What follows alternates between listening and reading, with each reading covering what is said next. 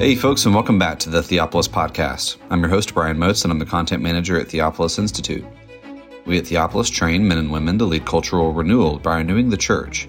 Participants in our programs learn to read the Bible imaginatively, worship God faithfully, and engage the culture intelligently. In this episode, we are wrapping up our series on New Covenants with James Jordan, and here he's going to be discussing the book of Acts and Paul.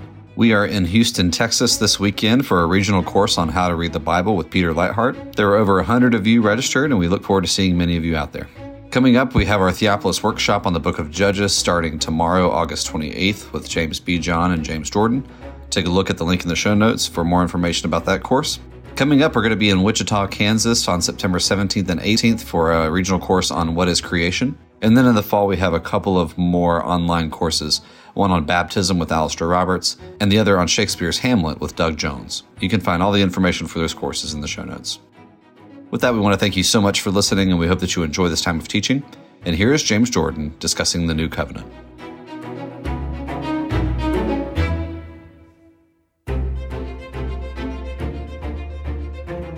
Is always making things new. His Spirit is always making things new. In the beginning, God created the heavens and the earth. The earth was without shape, and it was empty, and it was dark. Three things. Darkness was over the face of the deep, and the Spirit of God was already moving. We don't find that God sends the Spirit into the creation. When God creates, the Spirit is in the creation, at the moment of creation. And He's always there traveling with the world. He's close to us. He can be grieved. He never leaves the world. The second person of the Trinity comes into the world and goes back out of the world. And the Father doesn't come into the world. The creation is going to be brought to the Father at the end. Now, these aren't absolute things because all of God does all that God does in the opera ad extra of God. But in a very real sense, the Spirit is the one who's always traveling in time. And the Spirit makes things new every day, makes new covenants, new arrangements, new creations each day in Genesis. Uh, 1, and then he enters into human beings, and now through human beings he does that. Okay? Man now uh, goes into times of sleep and wakes up again. Man uh, will fall asleep at the end and wake up again in a new universe. All of these things are part of how God's Spirit does things. It's the rhythm and the movement of the Spirit of God. Uh, the covenants in the Bible, we can say, you know, I read online people who should know better saying, well, these guys, they just believe in one covenant. They're not bi-covenantalists. They're mono-covenantalists. Well, is there one covenant or two covenants? Uh, yes. Okay?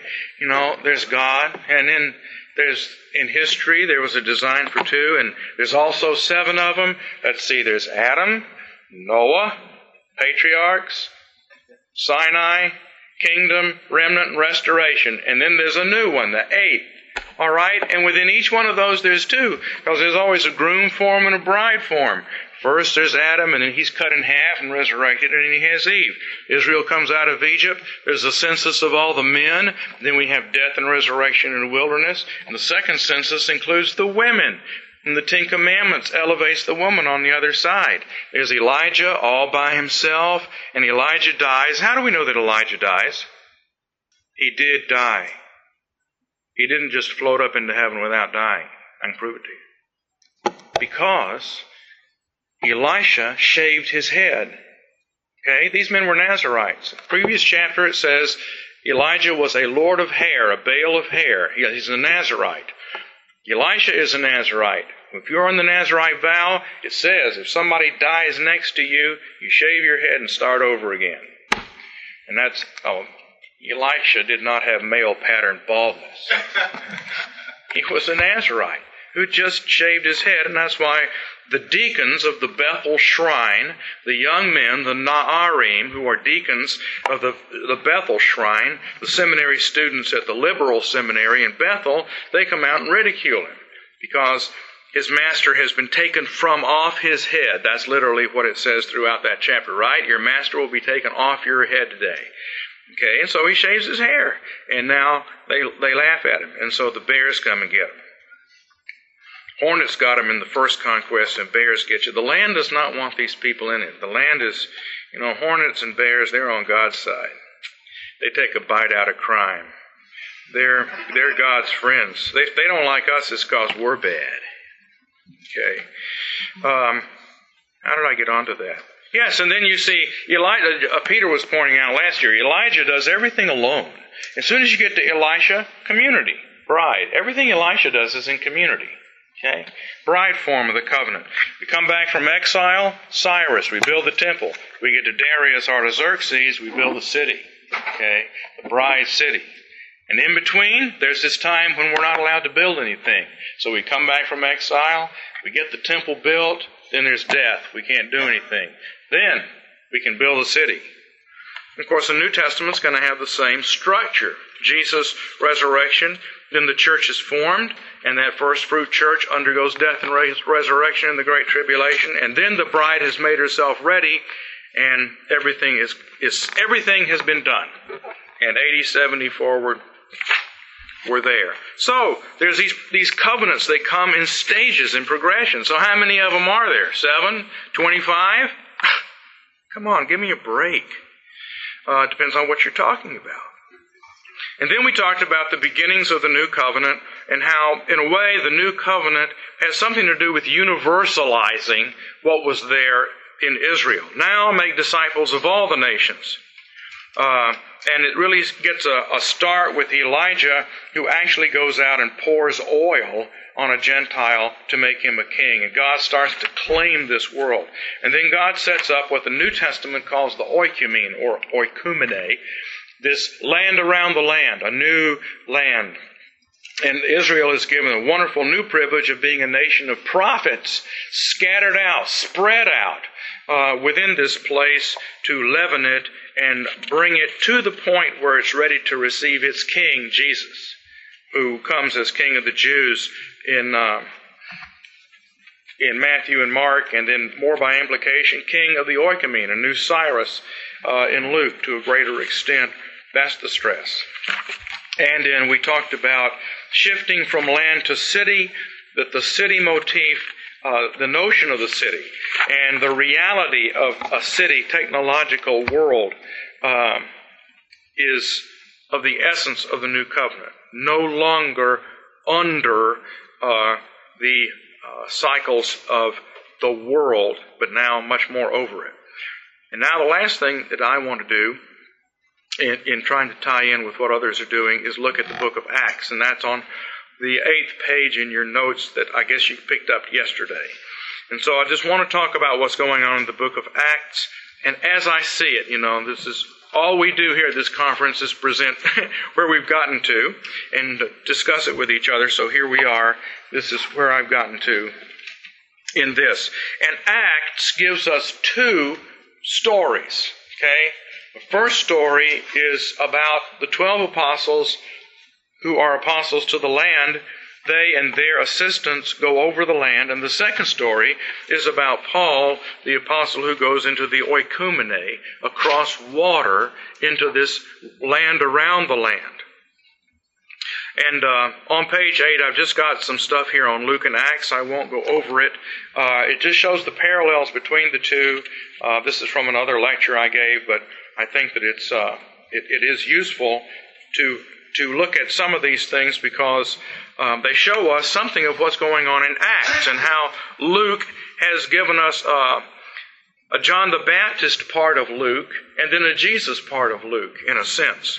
Both books start off with angelic visitations. Uh, in Luke 1, angels come. In Acts chapter 1, angels appear and say, Why are you guys looking up into heaven? This Jesus is going to come back. Angelic visitations begin both books right away in Luke 3, about the first thing we read is that John the Baptist has been taken off the scene and put into prison by Herod. And uh, that corresponds with the fact that Judas is off the scene and Judas has to be replaced. Now, one of the things that always comes up is, well, the apostles, you know, they cast lots, they gambled. There, that's bad.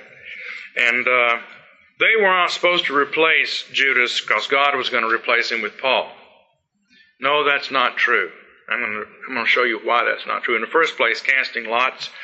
This is before the Holy Spirit is given. In the Old Testament, you could cast lots using Urim and Thummim. And these guys are the new priests.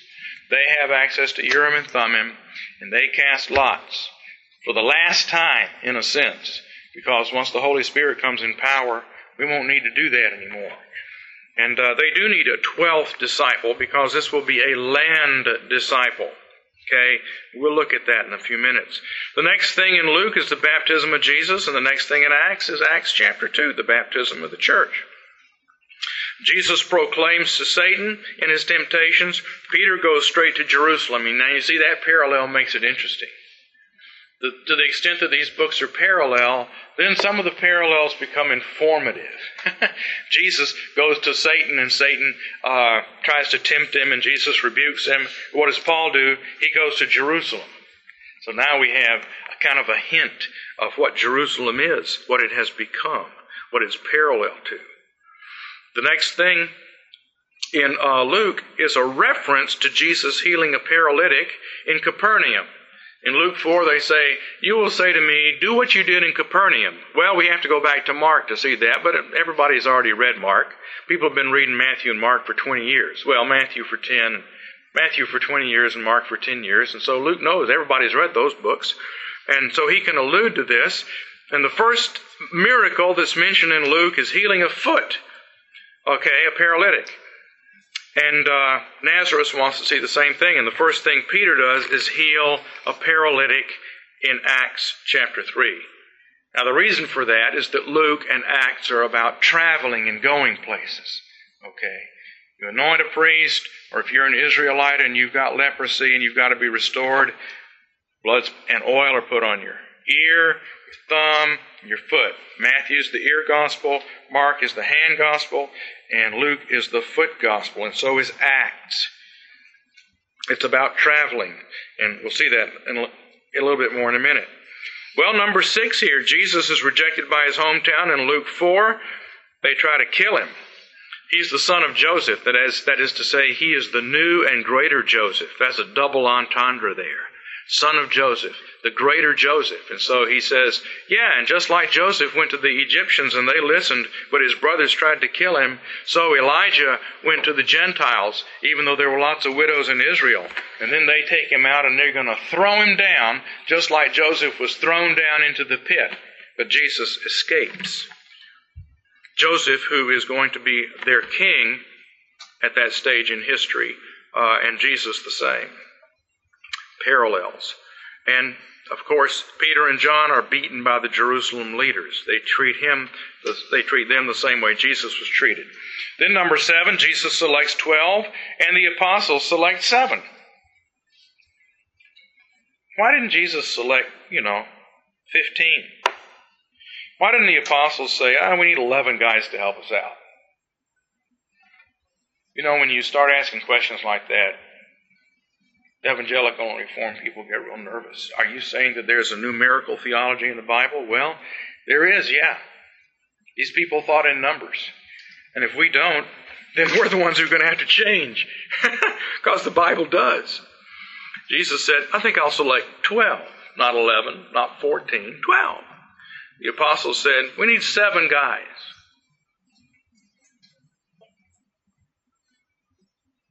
It makes you wonder if well, I don't know. I'm not going to say this. Rich would say, maybe in our churches we should have 12 elders and seven deacons. But I won't say that. You can discuss that. I'm only kidding now. But you, you, you wonder if, if, uh, if we shouldn't think more realistically about numbers and less nominalistically about them. I don't know. Somebody else will have to deal with that. Well, number eight, Jesus ministers and the apostles minister in the next sections that happen. Jesus heals a blind man. Saul's blindness is healed. Scales fall off of his eyes. The serpent has blinded him. Jesus defeats demons. Scales fall off of Saul's eyes. Well, I just said that. Jesus says, Young man, arise. Little girl, arise. Peter says, Dorcas, Tabitha, arise. All this parallel language in the way these books are written. Number nine, Herod kills John. Jesus fully replaces John at that point. And then, that parallel to that, Herod kills James, and we come to Peter's death and resurrection section in the book. I want to go there just for a second, because some of you may never have looked at this before or heard it. But Herod, in chapter 12 of Acts, Herod, who is a, relatively new king and wants to curry favor with the Jews, he decides that he will uh, he'll take on these heretical sect of Christians and lay hands on some of them. And he takes James, the brother of John, and he puts him to death. And I think you know if you read uh, if you read the Epistle of James, you can see why. How are you rich? Well, yeah. Let's get rid of this guy. I'm assuming that James, the son of Zebedee, is the author of James, and it's just the kind of thing that Herod wouldn't want to hear read to him. But whatever the case, he puts him to death. He puts Peter in prison, and it's the Feast of Unleavened Bread. That's when Jesus was arrested and put in prison. And now Peter's in prison, uh, and Jesus, Peter is sleeping between two soldiers, just like there were soldiers guarding Jesus' body. And an angel of the Lord appears and wakes up Peter. His chains fall off.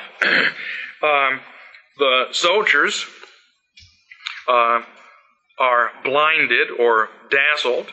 Uh, the door opens and he goes out, and then he comes to the house where they are. He's met by a young girl, a woman, a Mary, only her name is Rhoda, and she runs back and tells the men that Peter's there and they won't believe her. Now, this is exactly the same story we've just read, you know, about the resurrection of Jesus. Woman goes back, the apostles don't believe her. Peter continues knocking. They let him in, and then in verse 17, motioning to them with his hand to be silent, he described to them how the Lord had led him out of the prison. And he said, Report these things to James. Now we have another James. We have death and resurrection of James. I don't know what, you know, we just think about that. One James dies, another James, or Jacob. And the brethren, he says, Report these things. And it says he departed and went to another place. Just like Jesus appearing in the upper room and then departing. And why? Why did Peter do that? Why does Luke tell us that? Why does the Holy Spirit tell us that? Well, it's to establish these parallels. You see, something has happened. This is an event, a redemptive historical biggie in, in the history of the world. Something has happened. The gospel has gone to the Judean era, and now there's another death and resurrection, out of which comes Paul now going to the oikumene, because that's what happens. Okay? Then we read about the death of Herod. Herod dies because, like a, like a, anticipating, or as a first manifestation of the man of sin who takes his seat, um, that's what he does, claiming to be God, and he is struck down. And then immediately, verse 25, Barnabas and Paul returned from Jerusalem, taking along with them John, who was called Mark, and they were at Antioch. Now, we've moved from Jerusalem to Antioch. We have a new center. The center is no longer going to be Jerusalem, it's going to be Antioch. Ignore the chapter break. Rule number one ignore chapter breaks. Whenever you read a, a chapter of the Bible, always read the verse before it.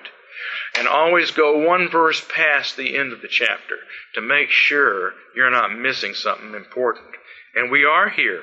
Paul and Barnabas left Jerusalem and they were at Antioch and the church was there, prophets and teachers. Barnabas, Simeon, who was called Niger, Lucius of Cyrene, Manaen, who'd been brought up with Herod the Tetrarch, and Saul. Five guys. Five. Numerical theology. What is five? It's a hand. It's, yeah, what did you say? Yes, a hand. It's power, strength. All over the place in the Old Testament. Five. Israel came out of Egypt Five in a rank, your Bible says in martial array. In Hebrew, five in a rank. Two squads of five, no. A squad is ten men. You know, your sergeant is over the whole ten, and the corporal is over five of them. Okay? Five guys. They were ministering to the Lord and fasting, and the Holy Spirit said, Set apart Barnabas and Saul, and they sent them out, and they go on their journey. See, that's immediately what happens after this death and resurrection of Peter. So that is an important transition. And what, we what we kind of see there is Jesus does his ministry in Judea, Samaria, and Galilee. This is the holy land that was set up after the exile. Jesus' death and resurrection takes the twelve, and they go to all the land that was promised to Abraham, but just there. And we come to this kind of death and resurrection. James, Peter, another James. There's this double notion here. One Jacob dies, another Jacob takes his place. Peter has this experience, and then we go to the oikumene. We're going to come up to the Great Tribulation, and the, res- the first resurrection, which I take to be an Ezekiel type motif in, in, Re- in Revelation 20 after the trib, and that's going to send it out to the whole world. That seems to be the progress here. If that's not right, show me, because that's the way it looks to me that, and that continues, you see. I mean, for 2,000 years we've been seeing this go on. The, the tribulation of the church in various times in history leads to and is followed by expansions. Okay? Because that's the pattern. You know, the blood of martyrs is the seed of the church. And I think we see God completing and fulfilling the Old Testament history here, but He's doing it by this method. It's not just the day of Pentecost happens and everything just kind of dribbles out from there. No, there's certain things that are happening stage by stage as God recapitulates and carries up everything that He had set out before and then moves beyond that boundary to the Chinese and to the Incas and Aztecs and uh, and everybody else in the world. Well, then I've got down here as number 10, Paul's ministry parallels Peter's and both parallel Jesus' ministry. Okay? I've just got a list of things here that I cut out of another book, and you can look at it on your own. Now, Jesus moves to Jerusalem. That's the Luke and travel narrative. That's the big part of Luke that's interesting and not found in Matthew and Mark. This foot part. And that's Paul's final trip to Jerusalem. You know, Paul's got to go to Jerusalem too. I got to go there. He's been taking Nazarite vows, and Nazarite vow is a holy war vow. And both his second and third missionary journeys are holy war events. So he wants to get and cut his hair off and put it on the fire and dedicate his head to God. You know that the Nazarite does not dedicate his hair. He dedicates his head. And when he cuts off his hair, it means he's cutting off his head. John the Baptist, who was a Nazarite, that's why his head is cut off, because that's what cutting off the hair means. That's why in the book of Revelation it says that the, the warriors are those who were beheaded. That means that they were Nazarites. They were those who offered their head, their whole persons to God, and that's what this symbolizes. I mean, you don't really want to chop your head off at the end of your Nazarite vow, so you take your glory off.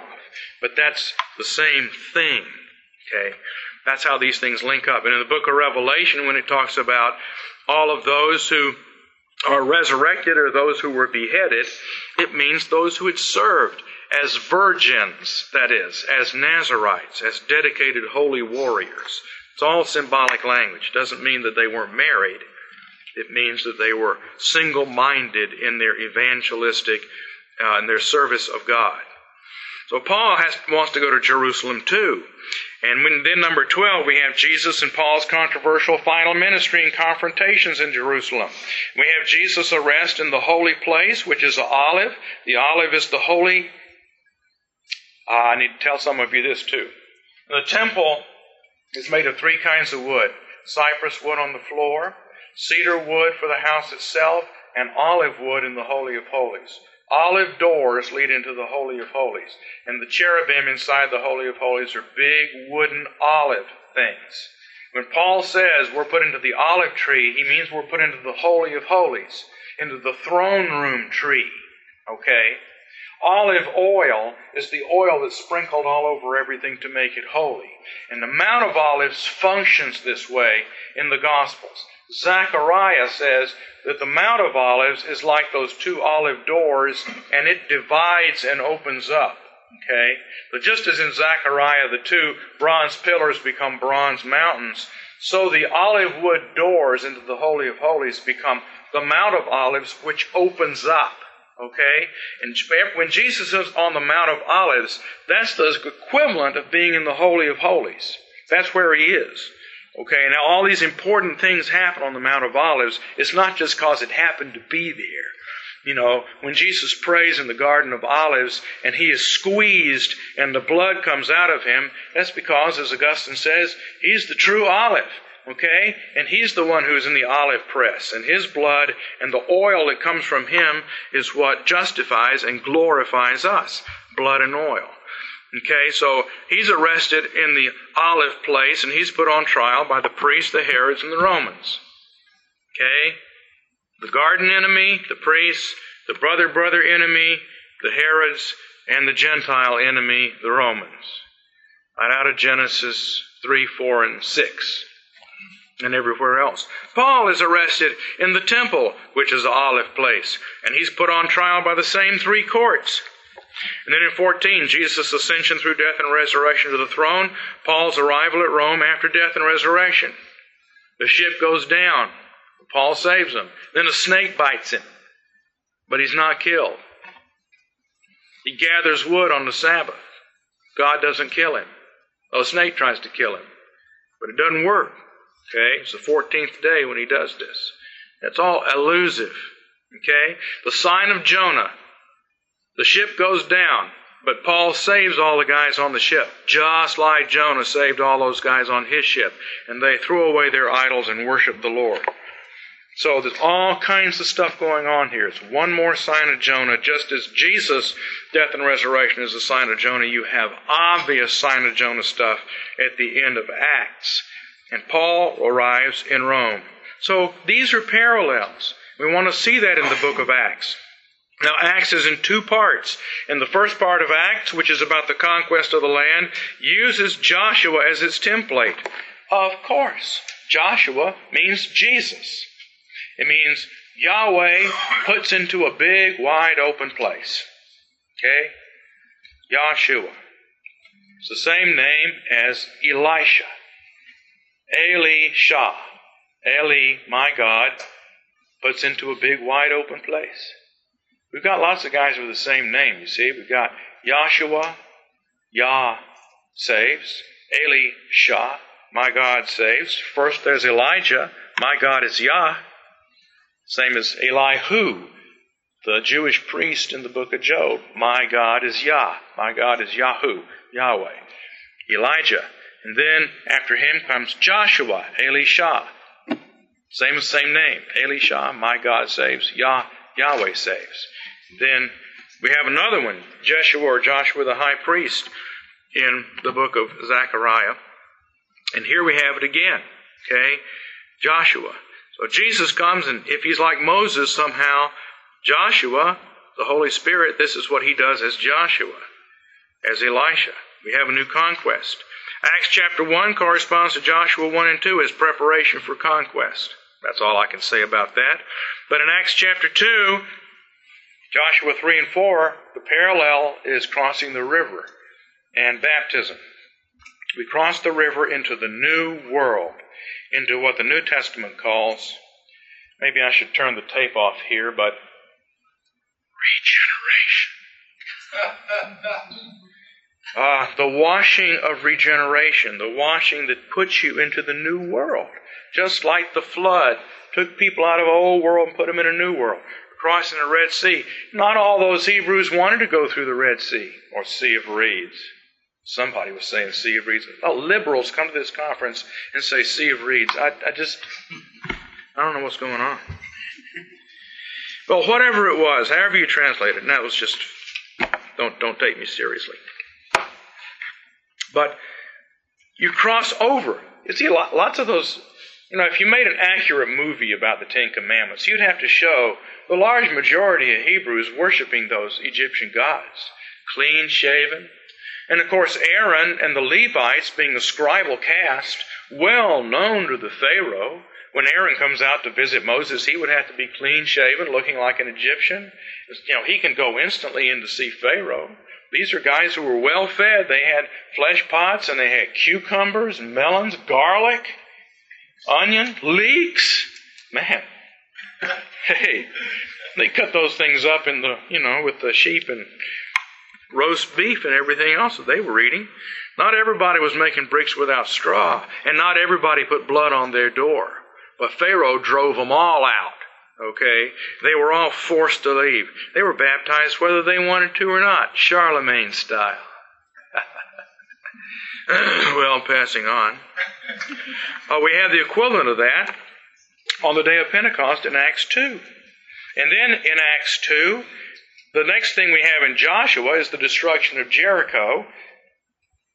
And the next thing we have in Acts is the initial proclamation Jesus is David. Not that Jesus is Cyrus, but Jesus is David. How long did David reign? How long did Solomon reign? How long did Saul reign? How long did Asa reign? 41 years. How long do you think those apostles thought it would be before the destruction of Jerusalem? I think they knew exactly how long it was going to be. They didn't know the day or the hour, but I think they had a real good idea of how long it would be because they knew the Old Testament. Okay?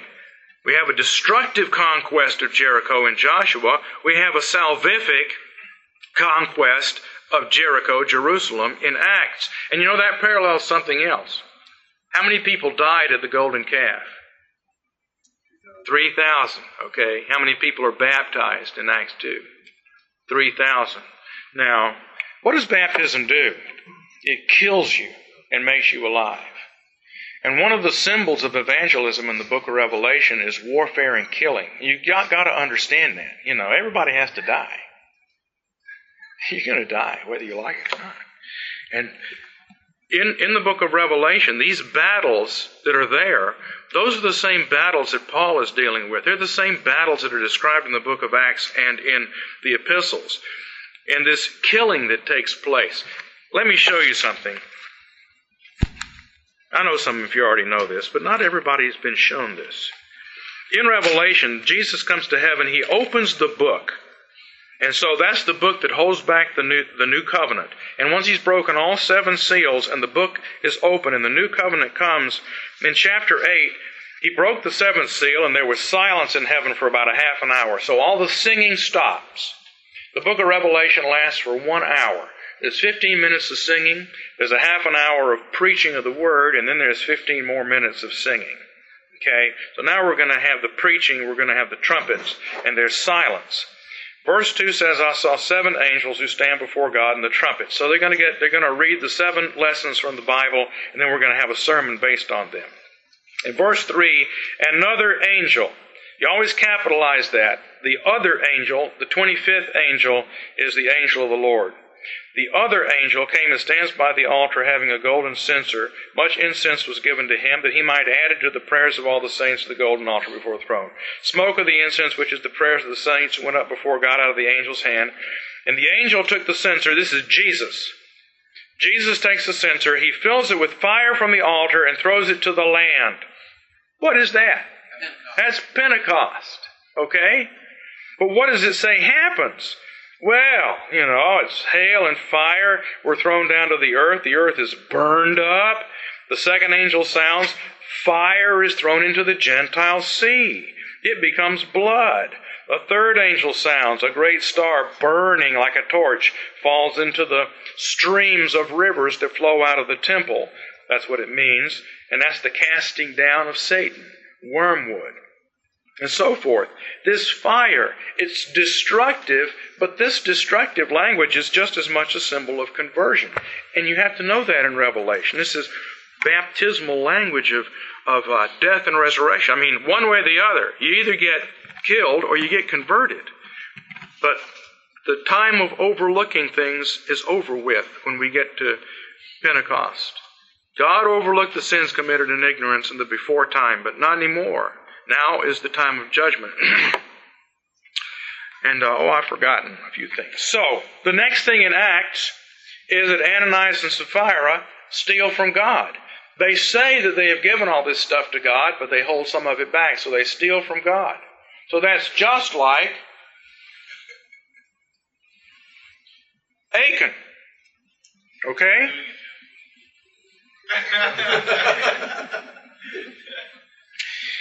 All right, and then in cha- and in Joshua nine, the next thing that happened is that these Gibeonites show up and they say, "I don't know about you guys, but we've been on a journey from Northern Ireland, and it's taken us 40 years to get here, and our clothes are all worn out, and uh, we've just made an exodus."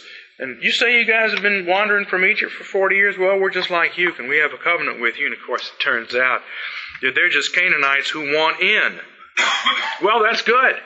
And God honors that, and they become temple servants. You know, at the temple, you're going to have to have a lot of wood for all those sacrifices. And somebody's going to have to haul buckets of water up for all the washings.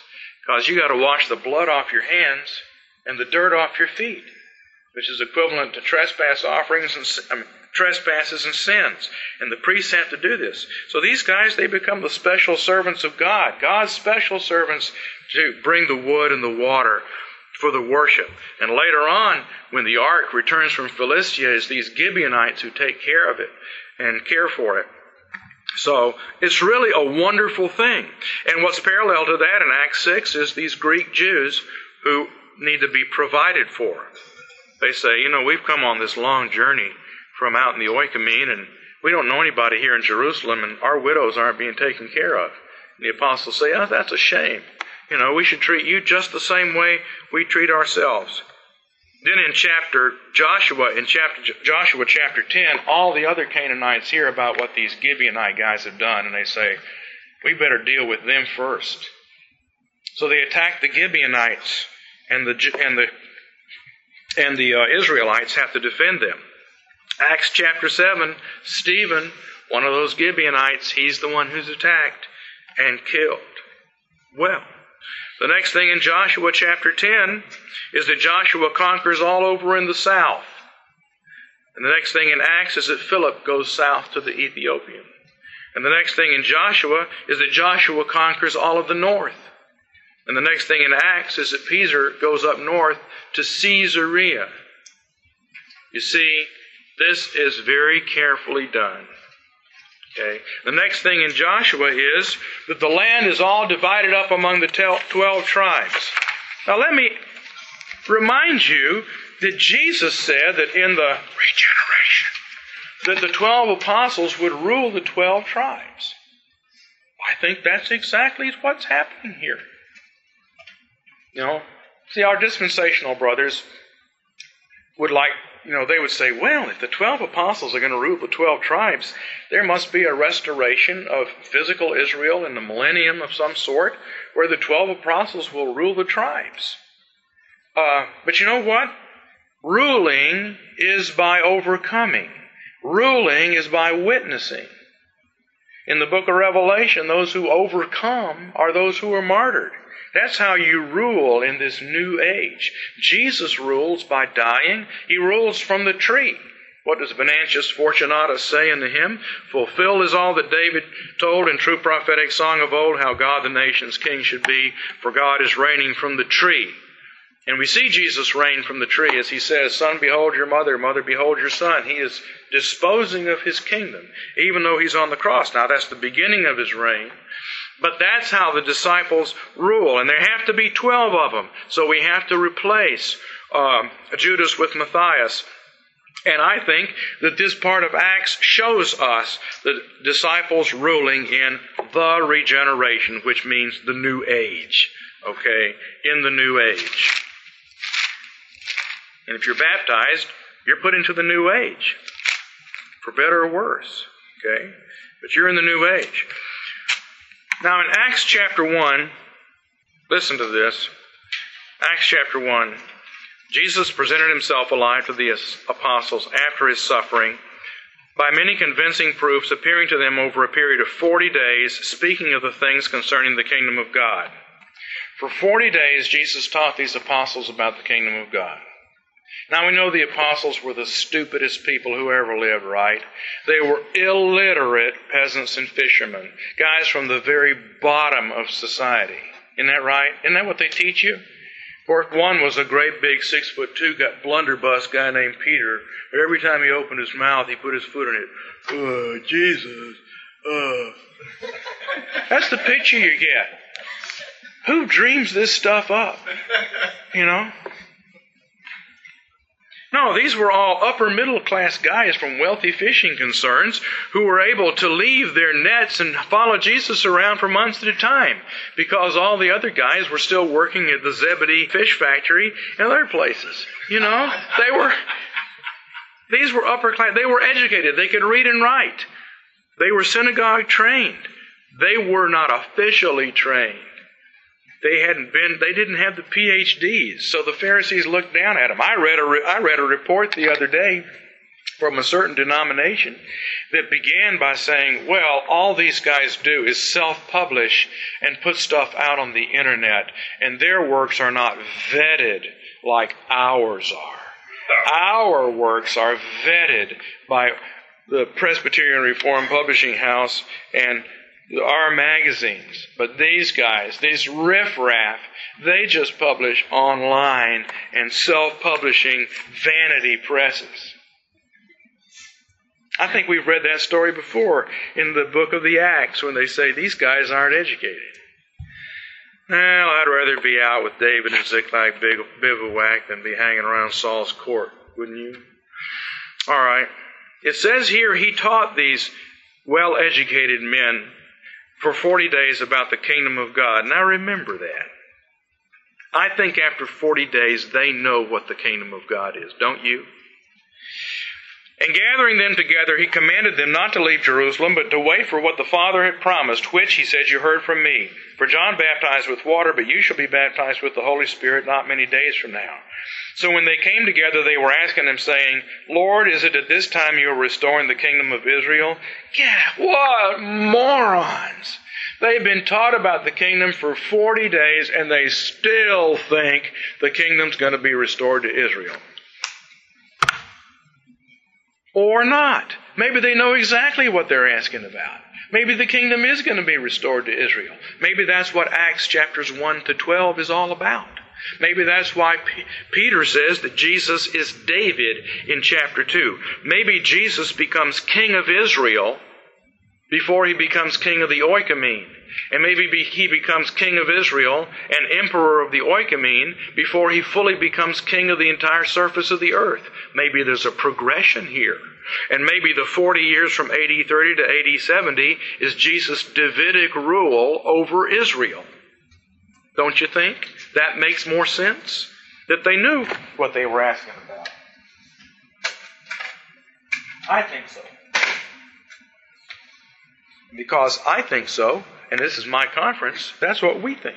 Okay? so they say, Are you, are you going to start, are you going to restore the kingdom of Israel now? Are you going to become David now? And he said to them, It's not for you to know the times and the epochs which the Father has fixed for his own authority. So you guys are you, you guys aren't supposed to know that. I don't think that's the answer. Look, look at the whole statement. It's not for you to know that all the times. It's not for you to know the times or the epochs which the Father has fixed by His authority, but you will receive power when the Holy Spirit has come upon you, and you will be my witnesses in Jerusalem, Judea, and Samaria, and even to the uttermost parts of the uh oh land or earth. All right. See, I think he answers the question yes. The first half of the answer is there are lots of things the Father has fixed, but yes, yes, this is the time. You guys wait in Jerusalem. The Spirit's going to come. This is the time when I'm restoring the kingdom to Jerusalem.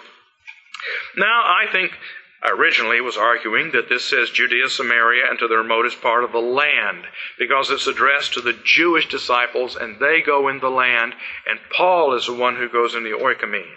But I have been convinced that I can't be real dogmatic about that, so now I think it's a double entendre. He doesn't say Judea, Samaria, and Galilee.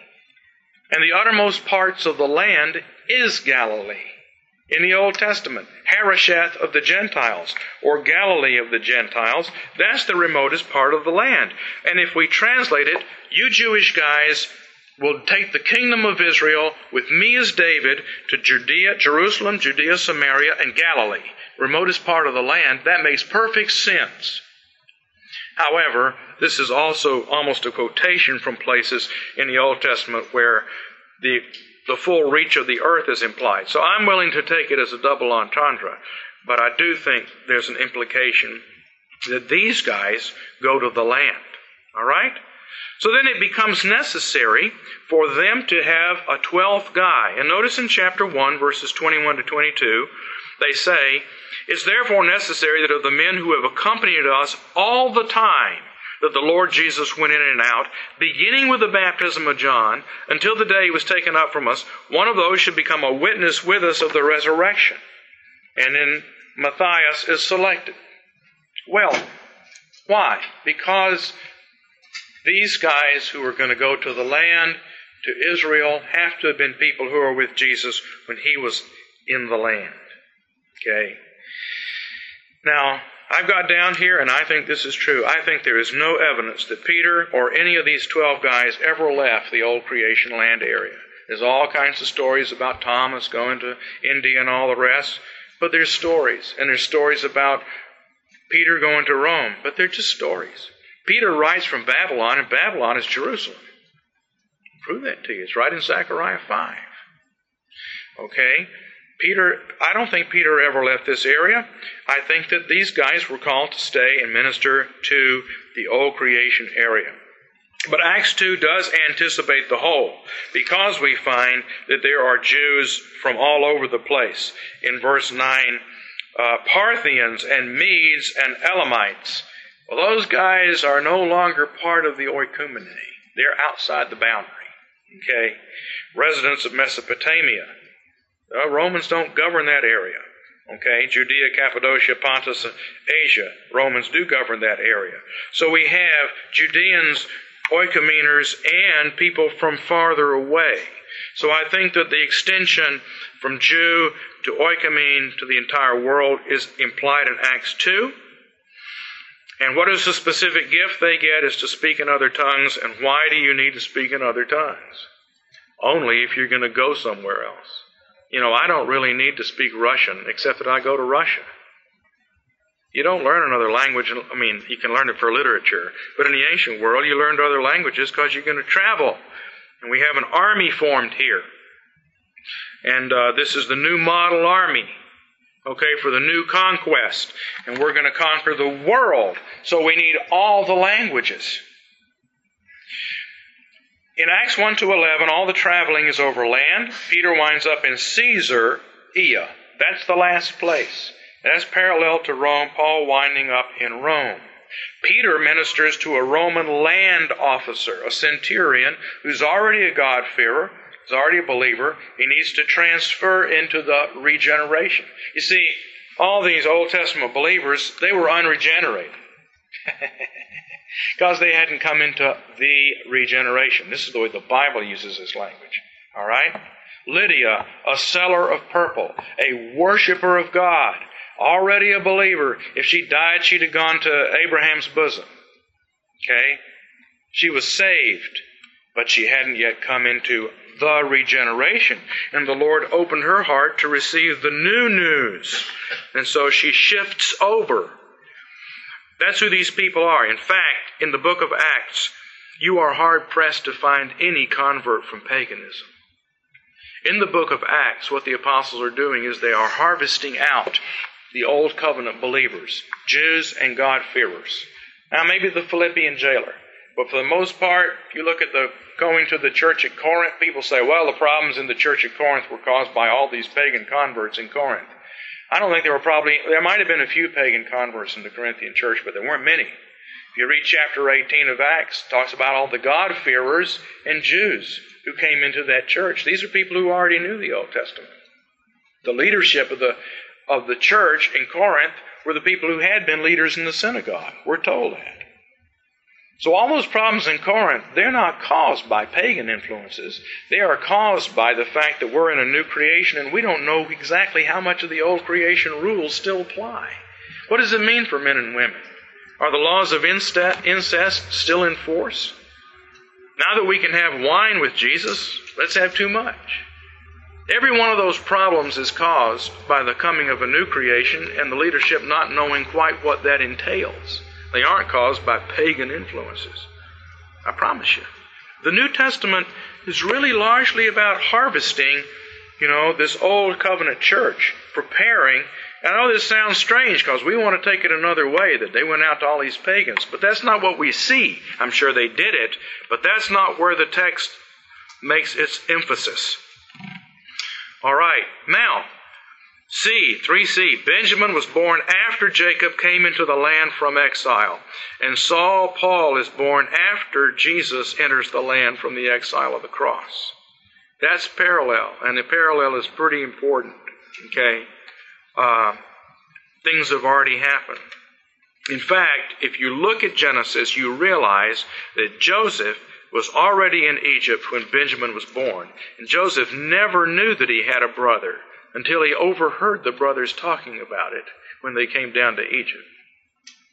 Joseph, the chronology is crystal clear about this. There's absolutely no question about it. All you have to do is look at the numbers. Benjamin was born after Joseph went to Egypt.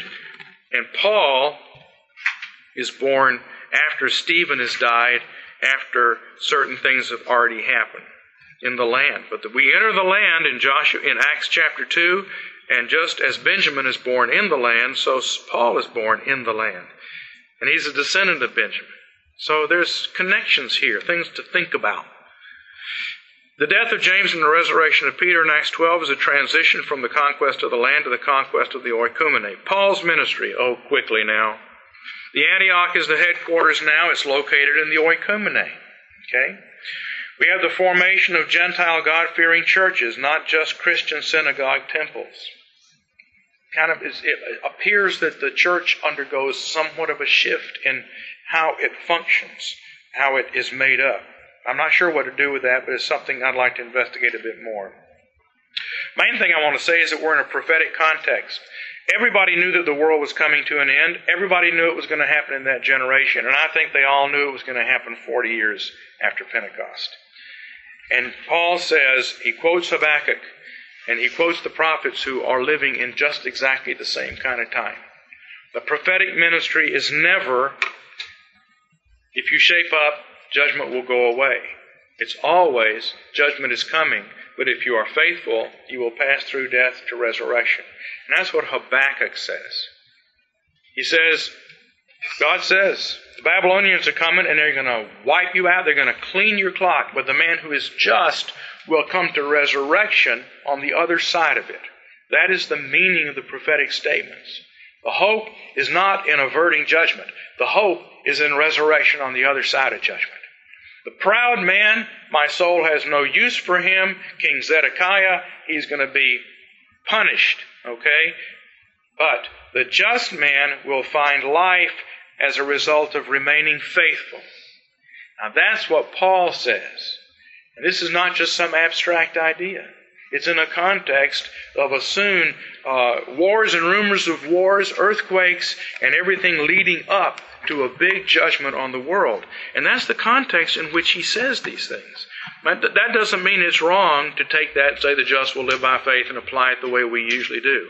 But it does mean we need some kind of uh, a new outlook, maybe, on Paul and thinking about maybe some of the other aspects of what he's saying in his context because he is in the oikumene, and the oikumene is a prophetic time, okay? And everything is about death and resurrection. Years ago, one of my professors said that every covenant uh, in the Bible is initiated, or usually is initiated by some miracles, and then those miracles kind of die down. But the miracles show us the nature of that covenant. And what is the nature of the remnant covenant? It starts off with a bunch of children being raised from. Nobody's ever raised from the dead in the Old Testament until we get to Elijah and Elisha. And what's that telling us? That's telling us Israel is going to undergo death and resurrection. Even the bones of Elisha get this guy to come to life again when they throw him into his tomb. Okay? That's a sign. In fact, the man who taught me these things is sitting right here. I don't know if you remember that, but that was one of your points in class that the miracles are temporary and they establish a new age. And uh, that's true in this time. You get resurrections at the beginning of the remnant because that's going to be the message of the prophets. Death is coming, but so is resurrection. And Paul is exactly that equivalent period of time in the New Testament age. And I think that I think we need to look at Paul's epistles a little bit again and see them in something of that context. The just man will come to resurrection through faith. Okay. The world is coming to an end. The just man will live if he is full of faith, faithful. And then we have uh, Paul's death and resurrection. I've already mentioned that. Number six, the end of the oikumene period is given in Revelation. The death of the bride in the Great Tribulation and her resurrection at AD 70 and her enthronement. John's Gospel, written after Revelation, provides the whole new world gospel. Now, how do I know that John's Gospel is written after Revelation? Well, I know it because, and you can go online to the John and Revelation Project and see this, but John and Revelation are chiastically structured with each other, and they're parallel to each other. There are all kinds of parallels. And there's all, a lot of bride theology in Revelation. There is in John too, with meeting at the woman at the well who has already had five husbands and is living with a sixth. And the harlot in Revelation is involved with the beast who's had how many heads? Six heads. I mean, there's all kinds of stuff going on here.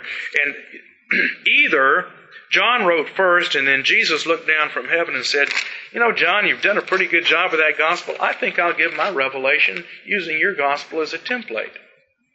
Or else, God gave his, Jesus gave his revelation to John, and John said, I will use the book of Revelation, which Jesus taught me, as a template for my gospel, which seems to me that's much more likely. You know what happens if you put John after Revelation? The last words in the Bible are this there are many other things that Jesus did, which, if they were written in detail, I suppose that even the world itself would not contain the books that were written. It's interesting to think of the Bible ending with that, isn't it? At any rate, that concludes my remarks.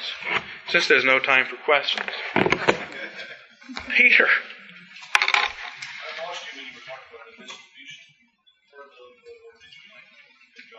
Joshua, I, I don't think there is a section in Acts where there's a distribution. It doesn't appear to be. Uh, it appears to be that uh, that's just implied. And, and, what I did was I said, the dis- Jesus promised that the 12 apostles would rule over the 12 tribes is an implication that that's what these guys do in their ministry.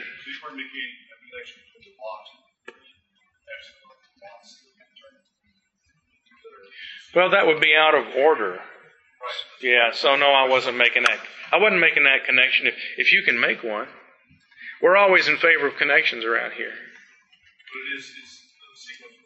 Yeah, it would be reversed.